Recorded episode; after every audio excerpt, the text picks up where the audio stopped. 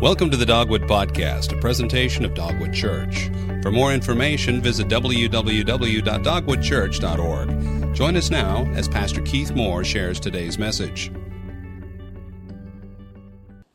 Lord, we do ask now that you would help us to put aside the things that clamor for our attention other than you speaking to us by your Holy Spirit through your word. Uh, some of us have tremendous problems that are shaking us. Some of us are grieving. Some of us are just are tired. We worked all night. Uh, but Lord, help us uh, to focus on you and hear you that we may respond to you in faith and eager, loving obedience. And it's in Christ's name that we pray. Amen. Amen. Well, we have a problem uh, those of you who are followers of Christ, you're already Christians. Uh, I'm going to be speaking primarily to you. Those of you who are not yet Christians and you're checking things out, again, this will give you the opportunity to kind of pull back the curtains and look into uh, the Christian life should you place your faith in Christ and uh, see some of the hope and help that He gives us with temptation. Uh, we have a problem. We are aware uh, as Christians that our flesh, defined last week by our own personal tendencies toward sin, that's in our own bodies, not external, it comes from us. It's the, this tendency toward sin and disobedience. Um, the passions and desires that surface that are against the things of God, against the things of the Spirit of God, our temptations to disobey God we're aware of this conflict, aren't we? And some of you may be confused by it. Some of you may have thought, well, I shouldn't have this now that I'm a Christian. Others of you are, are fully aware of it and a little further down the road and know we're going to face these struggles. But we're aware of it.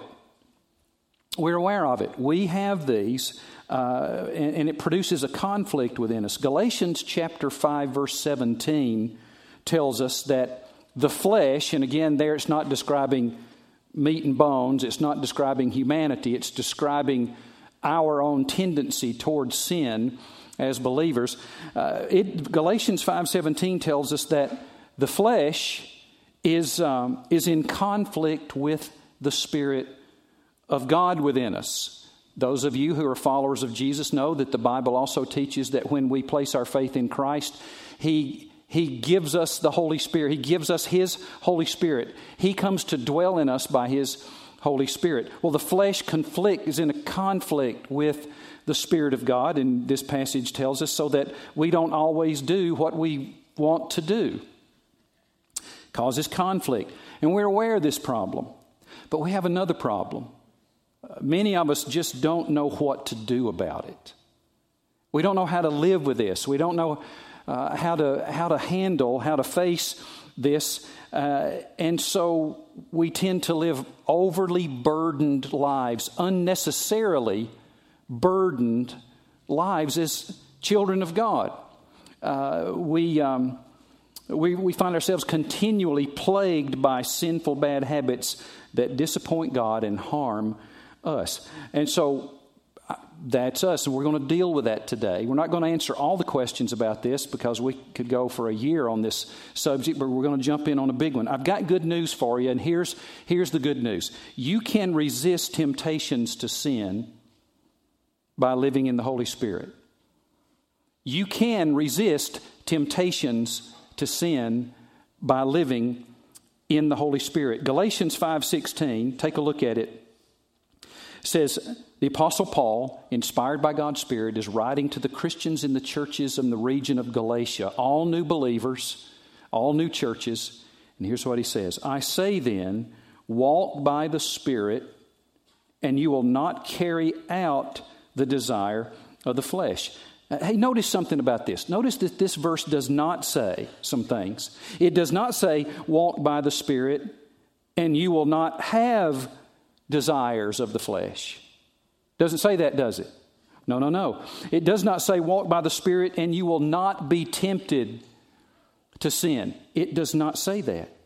It says if you walk by the Spirit, you will not gratify the desires of the flesh. You will not act on the desires of the flesh. You will not fulfill the desires of the flesh. Uh, you will not carry out the temptations to, to sin. If you're a Christian, you will never be free from temptation as long as you live on this earth. Happy Sunday. You'll not, you will not be. If you have that expectation, uh, you're going to be disappointed and you're going to be defeated. You will think some things about yourself that are not true. Like, oh no, I must not be a Christian, or I must not be walking with God, or why am I tempted by these uh, things? Why does this old stuff keep knocking on the door and uh, getting my attention? And, and, and why is it so strong at times? You will think wrongly about yourself if you do not understand that the scriptures say you will be tempted. And you're going to have it as long as you are on this earth. You will always be tempted to disobey God, and it sometimes will feel like passionate desire uh, for it, to, to pull you away. Now, because you are in Christ, again, I'm just talking to you that are Christians, because you are in Christ and the Spirit of Christ dwells in you, you are free from the power of sin over your life. Yes, you are. Yes, you are. And you may not know that, but you need to know that. You are freed from the power of sin. If you are not in Christ, you are not free from the power of sin. You are a slave to sin, the Bible says. You are, you are still under sin's reign and rule, uh, under the dominion. You live in the realm of sin, and, and the sin is king and all powerful uh, in, in that, that realm. You're enslaved. And, uh, but if you are in Christ, that power has been broken. The penalty has been paid.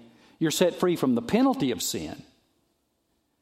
Uh, and you are set free from the power of sin. But you are not set free from the presence of sin, and you're not set free from temptation to sin as long as you are in this life. Now, the Bible tells us that temptation comes uh, from three sources Here's the way it says it in the Bible the world, the flesh, and the devil. Now, by the world, the Bible does not mean there the created order, the beauty of creation. No, no, no, no, no. That's not what it means. It means our godless society.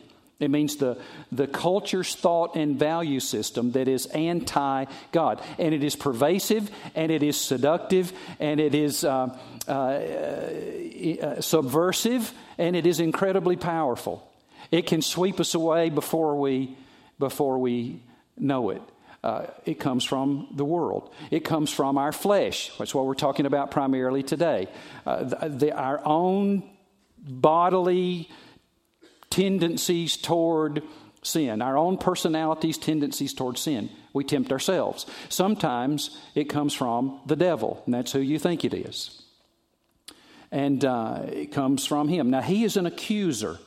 One of the things that the Bible says about the evil one, about Satan, about the devil, is that he is an accuser of children of God. And here's the way he accuses you when temptation comes. When you are tempted to sin, when you are faced with temptation, he accuses you of sinning. Not of being tempted to sin, but he accuses you of sinning. And you, he, he accuses you, and you begin to feel like you begin to equate temptation with sin. And you think, oh no, I'm, if I was really walking with God, I wouldn't, I wouldn't be tempted. No, that's not true. That's not true. I must be terrible. I must maybe I'm not a Christian because I'm still temp, I'm tempted from time to time to be jealous or envious or angry or hostile or lustful or gluttonous or whatever it may be. I'm, I'm, if I was a Christian, then I wouldn't have those temptations. That's not true. That's the evil one talking and accusing you of sinning. It is not a sin to be tempted. Right? Say it with me. It is not a sin to be tempted. Say this sin is sin. Temptation is temptation. They are not the same thing. They're not one leads to the other, can lead to the other, but they are not the same thing at all. You see, the Lord Jesus was tempted, but he never sinned. He never sinned. Uh, the, he was tempted in every single way that a human being can be tempted to sin. You think of all of the horrible and gross and terrible immorality and sin that human beings have acted on and inflicted upon one another down through history, the scriptures say Jesus was tempted to act that way by every one of those things. Not my Lord. No, no, no. Yes, he was. Hebrews chapter 4, verse 15 says this We do not have a high priest, speaking of Jesus. We do not have a high priest who is unable to sympathize with our weaknesses, but one who has been tested or tempted in every way as we are, yet without sin. So it's not a sin to be tempted. But temptation will come. It would be not, you will never be free from temptation, but here's the good news you can win over it. You don't have to sin. Because you are in Christ, when you were saved, you were made by God, by His Holy Spirit, by His grace, you were made able to not sin. Prior to that, in your sins, you unbelievers, you are not able to not sin habitually. But now in Christ, you have been made able to not sin. That's kind of the phrase that the theologians use. And that's good news. You'll not be free from temptation, but you can win over it. You can resist temptations. How? By walking in the Spirit. Now, let me just say, we, we could go, the, the flip side is how do you go about resisting temptations? It is our responsibility to resist the devil, to resist temptation, to crucify the flesh with its desires and passions. Uh, Robert, it's just unavoidable to get around that. You read Romans and Galatians, he said he keeps talking about Jesus takes care of a bunch of it, but then he says, You resist. You crucify the flesh. You, uh, we, it's our responsibility to do that. Now, there, there's some really practical spiritual ways the Bible teaches. Don't have time to go about that, but if you'd like some light reading on the subject, read John Owen's little book, The Mortification of Sin. Just a little light reading. You can probably read it while you're watching the ball game. That's a joke. That's hard to read, but it's the best thing ever been written on it, written in the 1600s. John Owens, The Mortification of Sin. And you're going to have to crawl through it because he speaks in Elizabethan Shakespearean language, and I can't even understand, you know, real American. I'm from the South, and I'm still working on today's English, but it's tough. But I'm telling you, grab that book, crawl through it this summer. Little bitty thing, about 84 pages long. Incredible help in how we go about resisting sin. So Another story for another time. How do we walk in the Spirit? That's what I want to deal with today. Let me explain what I mean by walking in the Spirit. It starts by being filled with the Holy Spirit. In Ephesians chapter 5, verse 18, uh, God commands us, He says, Don't get drunk with wine, which leads to reckless actions, but be filled with the Spirit, filled by the Spirit. Now, in this passage, the Spirit, capital S in your Bible, refers to God the Holy Spirit refers to uh, the Spirit of Christ, the Spirit of God. Uh, the Old King James uh, translation, 1611 authorized version, says the Holy Ghost, the Holy Spirit. It's referring to God the Spirit. Now remember that the God of the Bible is one God who manifests himself three different ways, in three different forms, three different persons, again, is the way the theologians say it God the Father God the Son, who is Jesus, God come in the flesh, and God the Holy Spirit. They're not three separate entities, three separate beings. One God shows himself in three ways. Pastor, how's that, how's he do that? I don't know. It's just very clear that that's what he does. And so we're speaking of God the Holy Spirit here. Uh, in this passage, we're to be filled by God the Holy Spirit. Now, that word filled uh, could be translated controlled by, empowered by, permeated with, possessed by. And so to be filled with the Spirit means to be possessed by, to be permeated with, to be controlled by, to be empowered by, and guided by God the Holy Spirit. And so that's what we're to do to walk in the Spirit, which will enable us to not gratify the desires of the flesh or not fulfill or not act on our temptations, enable us to resist temptation. Uh, to walk in the Spirit means that we stay habitually in that condition. To walk means, in the Bible here, he's not speaking of physically taking steps forward. He's describing lifestyle. Sometimes the word walk means your lifestyle. And that live by the Spirit could be saying, live habitually in the condition of being under the control and direction of God the Holy Spirit. He said, You live habitually, you make it your lifestyle to get really, really close to Christ and abide in Christ, abide in the Holy Spirit, and stay right there, stay right close to Him. You make that your everyday lifestyle, and you will not gratify the desires of the flesh. It's the first and most important thing uh, to do is get close to Him. So, how do you do that? Well, let me give you about five or six or seven be sures. Here's the first one be sure that you are a Christian. Be sure that you're a follower of Jesus Christ. For only followers of Jesus have the presence of God, the Holy Spirit, in their lives. It's one of the, one of the, one of the indicators of being uh, in Christ is we have the Holy Spirit. And you can do so by praying to receive Christ. First John chapter 1 verse 12 says, "But to all who did receive him, speaking of Jesus, he gave them the right to be children of God to those who believe on his name." So be sure you're a follower of Jesus. Number 2, be sure you actually want the presence and power of God's Holy Spirit. Be sure that you want to be filled. For in Matthew chapter 5 verse 6 the Bible says those who hunger and thirst for righteousness are blessed, for they will be filled. God will not violate your will, He will not make you do this. Uh, we must desire it the, the empowering, the, the presence, the fellowship of the Holy Spirit. Be sure you're a Christian. Uh, be sure that you want God's control and power in your life. And here's a third be sure be sure to confess all known sin to Christ habitually. Make this your lifestyle. Earlier in this service, Pastor Chad Crouch led us in a brief time of confession of sin. And he took us to uh, one of the key passages of Scripture, the little book of 1 John, chapter 1, verse 9. 1 John, chapter 1, verse 9. And it says, If we confess our sins, he is faithful and just and will forgive us our sins and purify us from all unrighteousness. Let me take you to Isaiah 59 2, which is the next passage.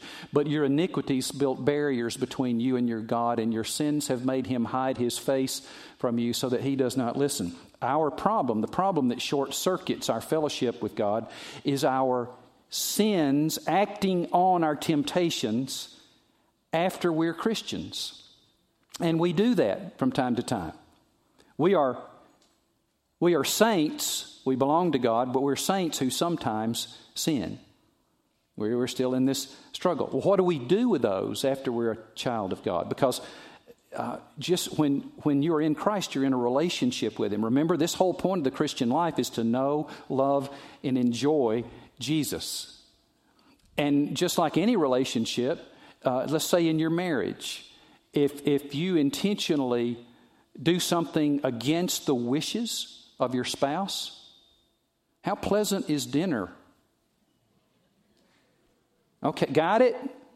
Got it? You know, well, when we intentionally do something that displeases our Lord, it, it, it, it messes up. He does not leave our life, but we leave His power and fellowship. And so the cure is that we acknowledge it. We confess our sins. We agree with God that it is sin. We acknowledge it. Uh, there's an attitude of repentance. We tell it to Him. And then in faith, we thank Him for His cleansing and His forgiveness. Now, I've told this story before, but this is my voice on the subject. In 1972, I attended a, a conference in the June of that year for college Christian college students training in how to walk with Christ. And uh, I had lost the joy and, and, and sense of direction in my relationship with God. I was kind of going through the motions. And on Tuesday morning of that week, uh, a campus minister stood up and he began to teach what I'm teaching you this morning from here. And the lights came on, and I realized, well, that's my problem. I, I've never dealt with my disobedience to Christ since I've become his child.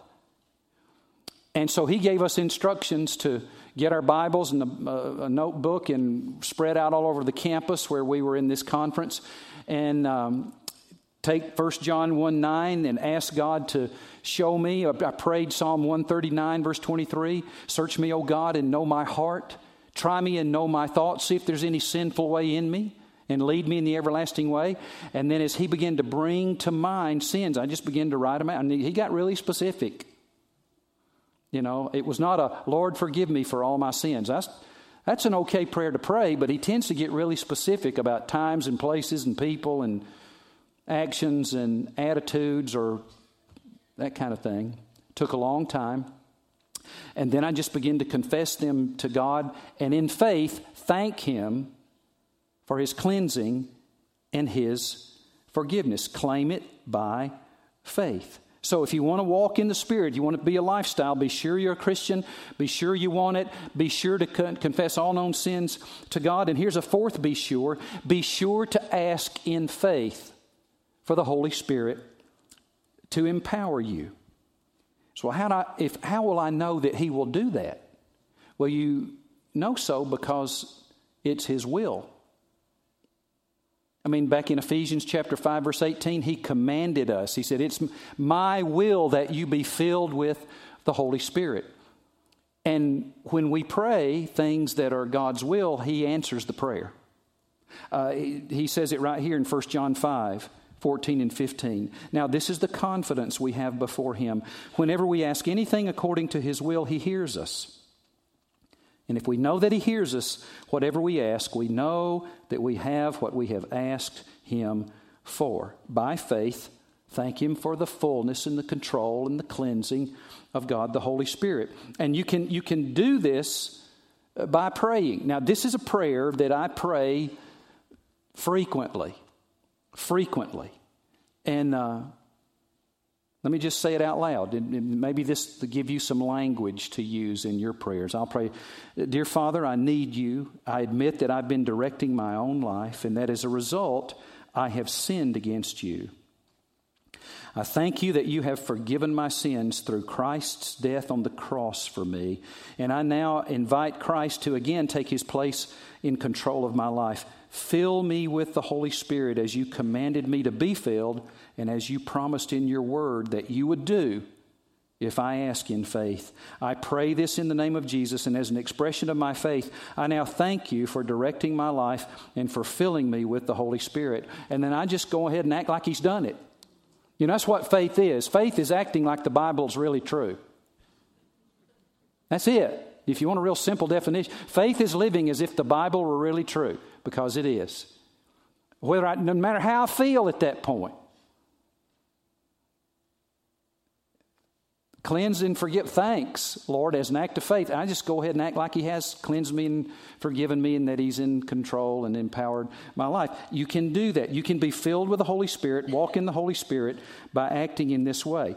Now, um, if you don't live this lifestyle, if you don't live this way as a lifestyle, you will not grow closer and closer to Christ relationally you will not begin to look more and more like him. You will begin to look more and more like people who don't know him. Uh, the, the, the acts of the flesh that uh, will begin to become more and more prominent in your life. Like we looked at last week in Galatians 5 19 through 21. The acts of the flesh are obvious sexual immorality, impurity, debauchery, idolatry, witchcraft, hatred, discord, jealousy, fits of rage, selfish ambition dissensions, factions, and envy, drunkenness, orgies, and the like. All those kinds of things. Uh, if we don't live this way, there, there's no neutral ground. It, we're we're going to go one way or the other and begin to look like this. And so you might say, well, Pastor, then will I, once I take care of this, will I never sin again? Is that what you're saying? That once I've been filled with the Spirit, I'm always filled with the Spirit? No, that's not what I'm saying. In fact, there, the Bible says there is one baptism of the Holy Spirit. That happens when we are saved. That happens when we pray to receive Christ. The Bible says that the Spirit of God baptizes us, immerses us into Christ, into the body of Christ, and we receive God's uh, presence, God's gift of the Holy Spirit at that, that point. There's one baptism of the Holy Spirit, there are many fillings.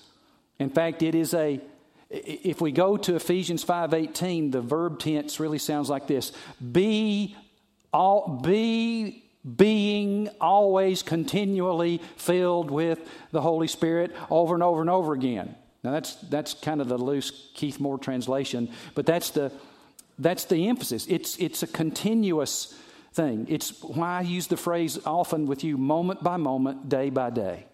An intentional walking in the Spirit, yielding to Him, confessing sin as it comes, and, um, and it will still come. We're still in the process of being transformed into the image of Jesus. We are under construction.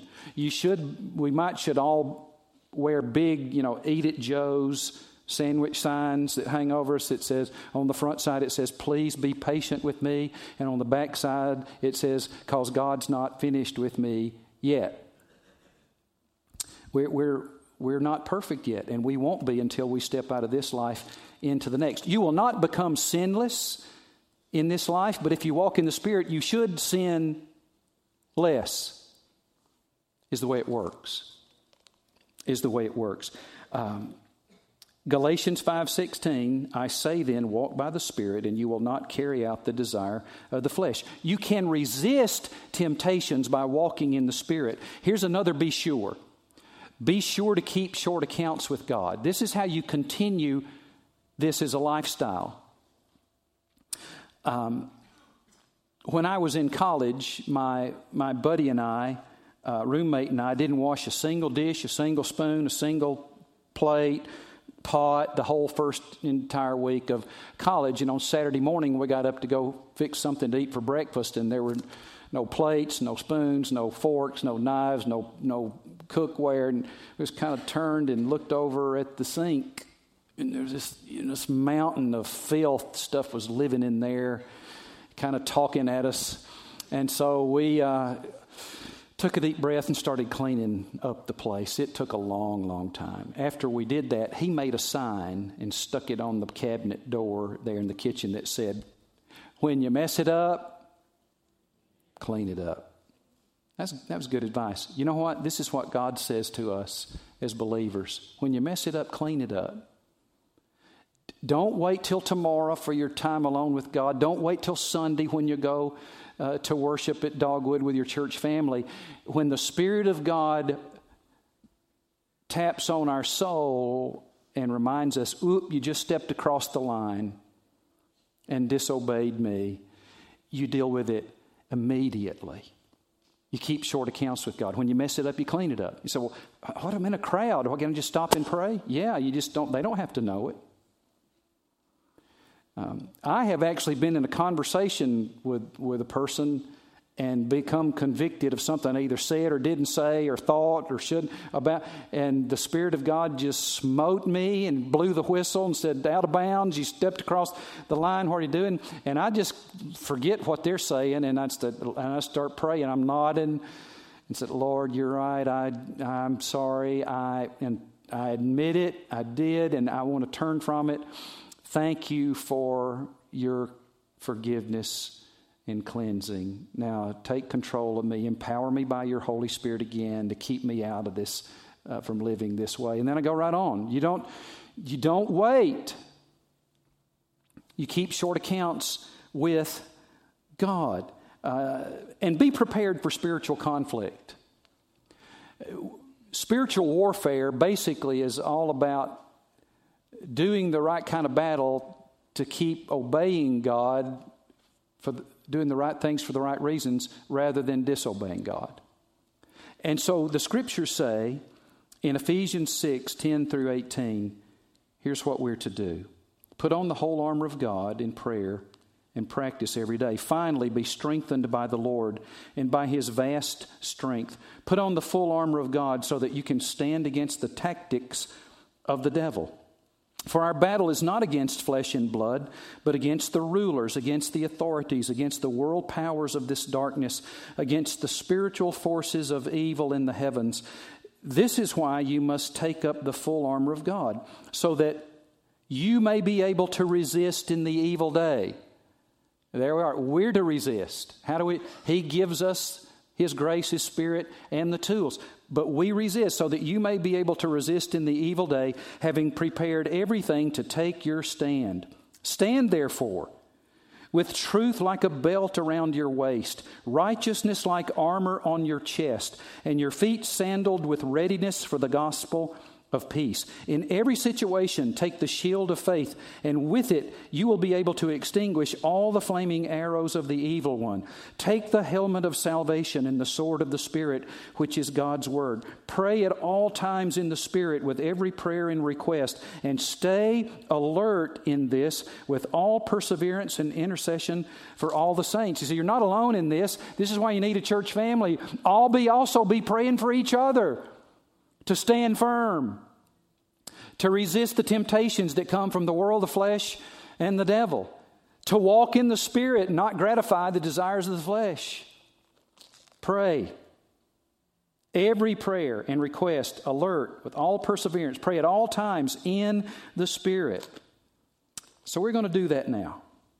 We're going to do that now. We're going to spend some time praying. And I'm going to ask our pastors and elders and uh, some of our ladies who are prepared to do this to come take your places of prayer across the front, if you would, and around uh, the um, around the auditorium. And here's what we're going to do: we've got about seven or eight minutes of unhurried, unrushed prayer. And some of you have never taken the time to take a deep breath and slow down and do business with God in this area. So ask Him once again, Lord. Search me and know my heart. Try me and know my thoughts. See if there's any sinful way in me. And whatever he brings to mind, confess it. Some of you are, are in the grip of sinful habits that are hard to break because some, some temptations get a stronghold on us and they become habits, and some of them become addictions, and it's really hard to, to, to break them. Well, then the scriptures say in James 5:16 that we're not only to confess our sins to God, but he says confess your sins to one another and pray for one another that you may be healed. He's talking about sinful stuff. So it's a good idea to pray for each other. Let, let some of these pastors, elders, men and women pray for you. Now, lest some of you hold back by thinking, oh gosh, if I get up now, everybody's going to think I'm really into something bad. we probably do. Um, but then we got to deal with that, don't we? So, so no, we need prayer for other things. Uh, again, some of you are facing huge challenges physical illness or the illness of a loved one loss of job, the need for job, the need for guidance. Um, some of you are burdened for the condition of loved ones who may be in the grip of the world, the flesh, and the devil, or they've never come to faith. Uh, there are a lot of things that can burden us. Well, now's the time to pray for those too. Um, so you come. Uh, let us join you in praying with you for these things. You may just want to come and kneel here at the front. You just may want to pray there where you're seated, but um, we're going to pray now. And then I'll close our prayer time in six or seven minutes. Lord, now draw near to us. Convict us of sin, of our need for the righteousness that comes only through faith in you.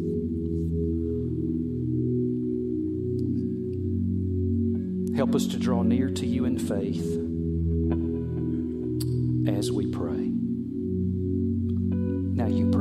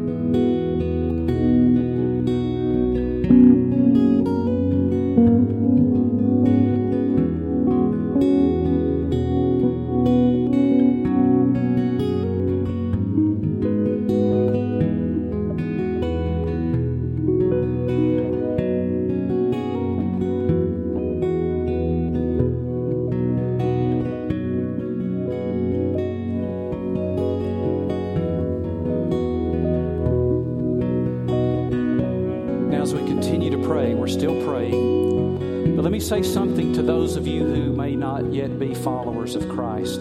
Something may be going on in your spirit right now, in your heart.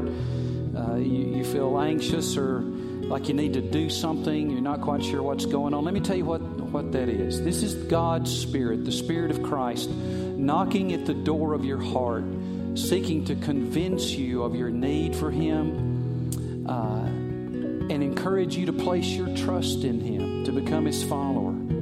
For you see, the Lord Jesus loved you so much that He couldn't bear the thought of you having to atone for your own sin forever in a place separated from God after you die. And so he left heaven, the Bible says, and came to earth to show us who God is and what he's like and live a perfect life. And he went innocently to the cross of Christ and died there. The Bible says that somehow God the Father arranged that when Jesus died on the cross and was separated from him, God arranged for all of your sin and my sin to be placed on Him. And He made appropriate payment for it. So that if we personally place our trust in Him and we ask Him to apply to us personally what He accomplished when He died on the cross and rose from the dead, that we, He would forgive us our sin and adopt us as his child in the family of God and give us the gift of abundant life and eternal life. And grant us his Holy Spirit to be with us, to enable us to grow to become the kind of people he wants us to be and live the way he wants us to live and enjoy life here and now under his care and supervision. And some of you may be ready for the first time to place your trust in Christ. And if so, why don't you pray something like this? These are not magic words. There's, just let this be the attitude of your heart. Pray with me. Dear Lord Jesus, I'm a sinful person in need of a Savior. And I believe you are that Savior.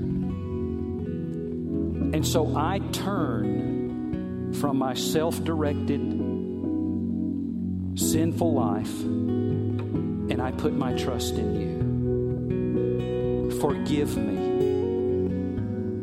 Give me your gift of eternal life. Come live in me by your Spirit and enable me to be the kind of person you want me to be and live the way you want me to live. To the best of my understanding, I commit control of my life and my eternity into your hands. Thank you, Lord, for saving. Me.